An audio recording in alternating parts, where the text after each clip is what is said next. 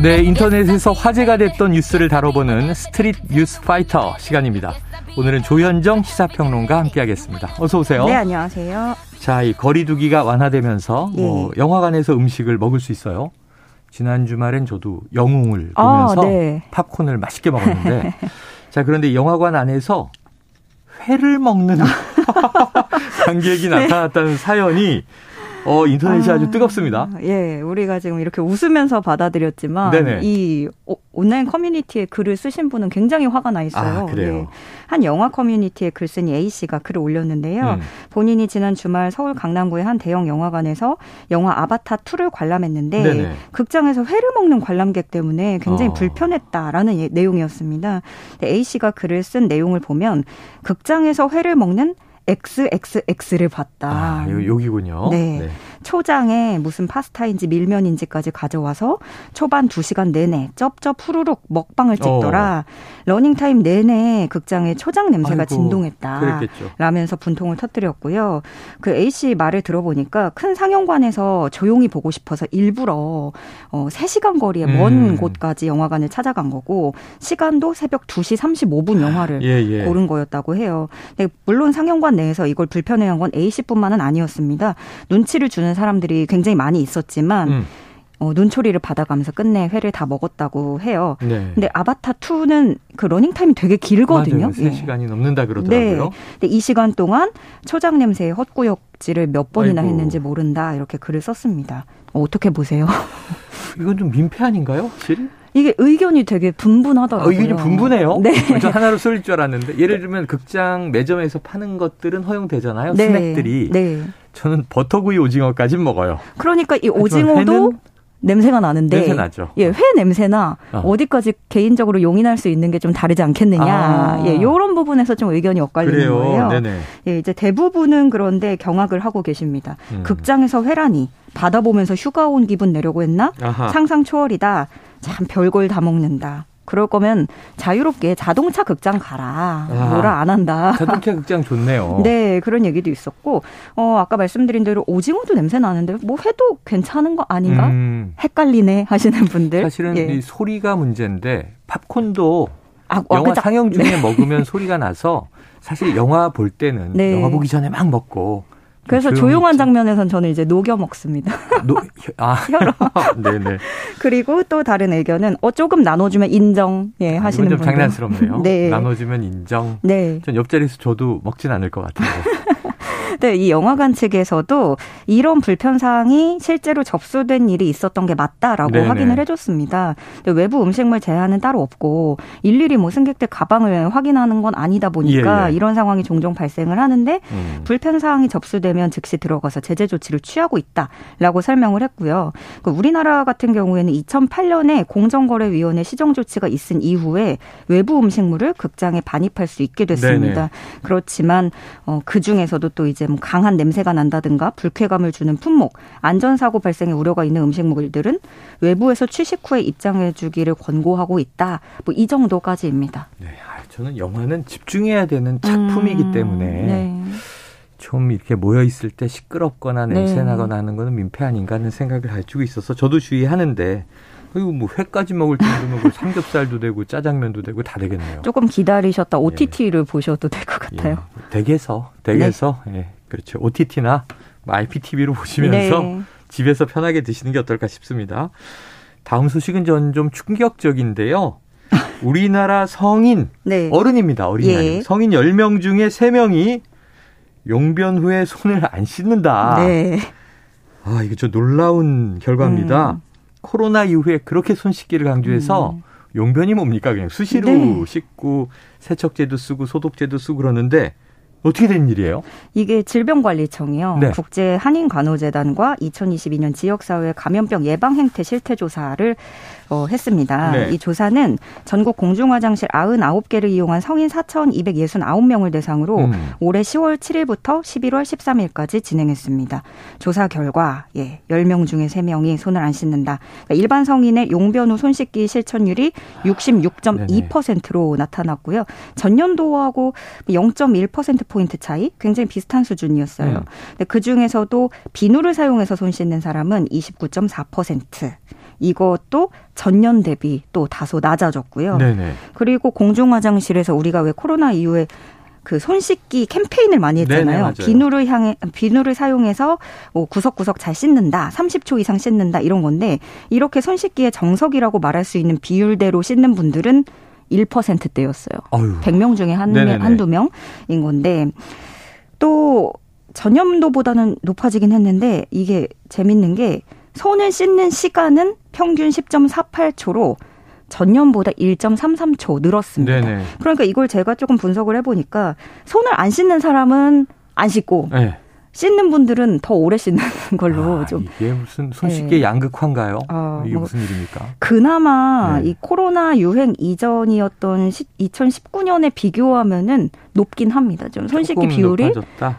올라가긴 했는데 예 그렇게 뭐 왜 안 씻는지 좀 안 물어봤어요 설문조사인데. 아 이게요 가장 큰 이유가요 44.4%가 이렇게 대답을 했는데 귀찮아서였습니다. 귀찮아. 네. 요즘 아무래도 또 추우니까 더 아. 그러신 것 같고 네네. 두 번째로는 습관이 되지 않아서 네. 이 대답이 20% 다음으로 아하. 바빠서가 18%였습니다. 오래 걸리지 않는데 예, 바빠서라고 아. 답을 하셨고 그래서 이 뉴스를 보시고 대부분의 반응이 이런 거 조사하기 전에 좀 제대로 손 씻을 수 있는 용품도 비치해 두고 아. 그런 게 우선이다. 네네네. 제대로 돼 있지 않은 곳도 꽤나 많고 오히려 손 씻으면 더 내가 더러워질 것 같은 느낌의 그런 화장실들도 많다. 아, 이런 지적도 화장실 청결 네. 문제도 있겠고. 네, 네. 네, 이게 진짜로 이번 조사에서도 손을 씻느냐 안 씻느냐를 가르는 것 중에 화장실 상태도 영향을 주는 아, 것으로 예, 네. 나타났습니다.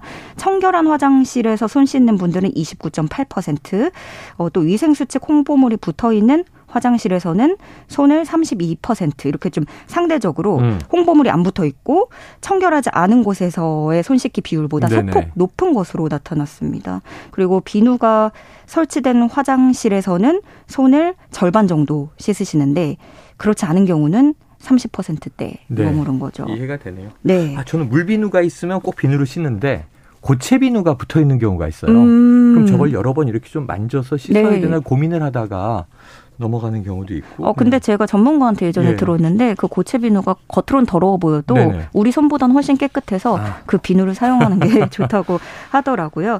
그래서 질병청도 계속 뭐 워낙에 코로나 기간 동안 많이 들으셨겠지만 손 씻는 게 되게 중요하잖아요. 네. 그래서 많이 질병도 감소시켜주고 그 개인 인식 도 중요하겠지만 정부, 지자체 이런 다양한 기관들이 국가의 위생관념을 좀 더 체계적으로 네. 구축할 네. 필요도 있겠다라는 생각이 들었습니다. 그래요. 마스크 쓰고 손 씻으면 감염성 질환이 음. 네. 확 떨어지게 특히 감기가 한 지난 2년 없었는데 네. 확실히 청결하면 덜 걸린다라는 게 좀 체감됐던 것 같아요. 실천이 중요합니다. 습관 만드시고요. 귀찮아도 씻으시고 네. 그래야 될 것 같습니다. 자, 불과 1년 전까지만 해도 이 컴퓨터를 전혀 다루지 못하던 컴맹인 할머니가 네. 1년 만에 컴퓨터를 다룰 뿐만 아니라 프로게이머로 정식 데뷔했다. 어, 네. 이게 어느 나라 얘기입니까? 대만 얘기인데요. 대만이요? 예, 창희수 선수 65세 여성입니다. 네. 대만에서 올해 창단한 흉광 에버그린 게임단 소속으로 들어갔는데요. 이 팀은 흉광과학기술대학교 멀티미디어 게임 개발 교수가 62세에서 69세 노인들로 팀을 꾸렸습니다. 예. 이 창희수 할머니는 동료 어르신들과 함께 처음으로 e스포츠 토너먼트에 참가를 했는데요. 음. 1년 전만 해도 컴맹이었던 60대 할머니가 LoL 게임 선수, League of Legends라는 오. 게임의 선수가 네네. 된 겁니다. 그래서 창 할머니는 어, 솔직히 나는 컴퓨터에 대해서 아는 게 거의 없었다. 음. 사람들과 교류하는 걸 좋아해서 게임을 배워볼 생각은 해본 적도 없다라고 네네. 말을 했습니다. 그런데 게임을 접하자마자 이런 마음이 싹 사라졌다고 해요. 네. 그래서 뇌를 자극하는 데 도움이 되고 어허. 손을 사용하기 때문에 손재주가 필요하다는 것도 깨달았다. 그렇죠. 예, 처음으로 이 League of Legends 게임을 시작했을 때 두렵지만 행복했다라고 밝혔습니다. 네, 네 맹훈련을 하시더라고요. 그 어, 매주 다섯 시간씩 네. 신베이시에 있는 자택에서 연습을 했고요.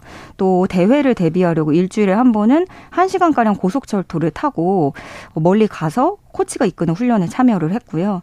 뭐 이렇게 고되게 훈련을 했지만 1회전 탈락한 것으로 전해졌습니다. 아. 그렇지만 어, 이 창할머니는 새로운 기술을 배우고 초기 지식 부족을 극복하는 기회가 됐다라고 말을 했는데요. 이 LoL 게임을 해본 분들은 아시겠지만 이게 30대 넘어가면 되게 힘든 게임이거든요. 네네네. 왜냐면 physical이 굉장히 중요한 게임이라서 음. 뭐 페이커라는 굉장히 유명한 선수도 네네네. 30대가 넘어서 이제 어 노장을 응원한다 좀 어. 이런 분위기였고 근데 이 할머니를 보면서 또 다른 노년의 가능성을 발견했다. 예, 이런 생각이 들고 물론 이게 프로게이머들의 세계와 노 노령층의 게임단의 그 뭐 여건은 좀 다르긴 하겠지만 예.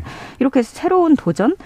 예. 어 그래서 게임 할 때 사실 뭐 엄마에 대한 막 욕을 하기도 하고 그러는데 네네. 엄마와 할머니가 게임을 하고 있을 수도 아이고. 있다. 예. 네네네. 이렇게 생각을 하면서 네. 모두가 도전할 수 있다. 지금 외신들도 이 소식을 전하고 있거든요. 모두가 응원의 박수를 보내고 있습니다. 또래들이 하다 보니까 뭐 엄마 아빠에 대한 불만들 얘기하는 네. 것 같은데. 자, 상대가 엄마일 수도 있고 할머니일 네. 수도 있습니다. 주의하시기 바랍니다. 야, 근데 이게 세대를 좀 구분하면요. 권투에 네. 체급이 있는 것처럼 네. 60대 이상에서는 분명히 할머니가 챔피언이겠네요. 네, 네. 자, 요즘 flex라는 단어가 유행할 정도로 이 비싼 물건 사고 전시하면서 SNS에 딱 올리면서 네. flex 하잖아요. 그런데 한 부부가 패딩 수백만 원어치를 flex 했는데 이게 다른 의미로 많은 관심을 받고 있다. 무슨 네. 얘기입니까? 25일 크리스마스 당일에 온라인 커뮤니티에 한 글이 올라왔습니다. 네. 제목은 크리스마스 기념으로 flex라는 거 한번 해봤습니다. 네. 라는 글이었는데요. 그 사진을 보면 와 많은 양의 패딩이 쇼핑백에 담겨져 네네. 있는데요.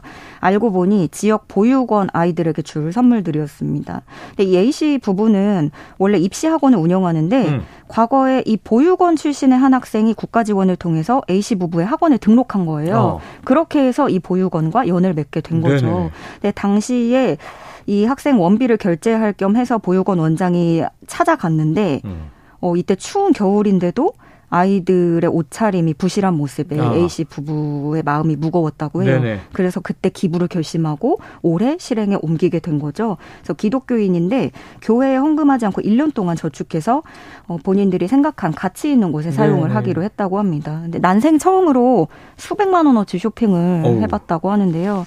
그전에는 1년 동안 나름대로 열심히 모아도 또 독거노인분들 이불이나 보육원 아이들에게 줄 간식만 구입하면 빠듯했는데 올해는 감사하게도 일이 좀 더 잘 돼서 아이들이 겨울에 따뜻하게 입을 수 있는 오리털 패딩을 구입할 수 있었다라면서 기뻐했습니다. 네. 내년에는 또 더 잘 돼서 중고등학생 아이들에게까지도 선물을 할 수 있었으면 좋겠다고 했고요. 패딩뿐만이 아니라 케이크와 빵도 한가득 주문해서 보냈다고 해요. 그래서 네. 이를 본 누리꾼들은 아 이런 막 이런 소식 들으니까 마음이 따뜻해진다. 어, 쉽지 않을 텐데 대단하다. 역시 산타는 있었다. 어. 이게 진짜 flex 아니겠느냐. 돈 쓸 줄 아는 부부다. 네. 이렇게 또 박수 갈채를 보내고 있습니다. 이런 flex, 우리가 뭐 노블레스 오블리주 이런 얘기 하는데 네. 이런 flex가 많아졌으면 좋겠습니다. 훈훈한 얘기네요. 오늘은 여기까지 듣죠. 지금까지 조현정 시사평론가였습니다. 오늘 말씀 고맙습니다. 네, 고맙습니다.